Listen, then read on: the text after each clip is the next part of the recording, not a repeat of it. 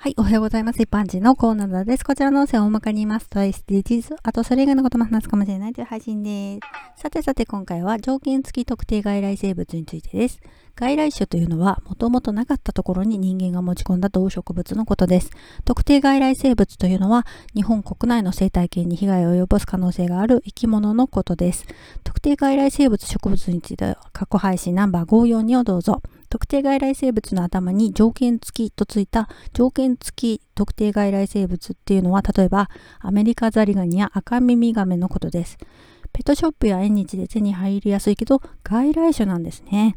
私の場合、縁日といえば金魚なのでザリガニ釣りをしたことはないし亀が売られていた記憶はないんですけどね。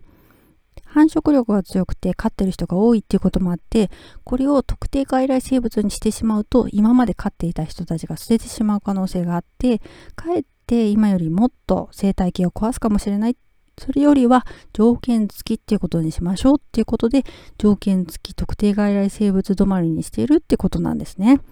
家庭でペットとして飼うことは OK だけど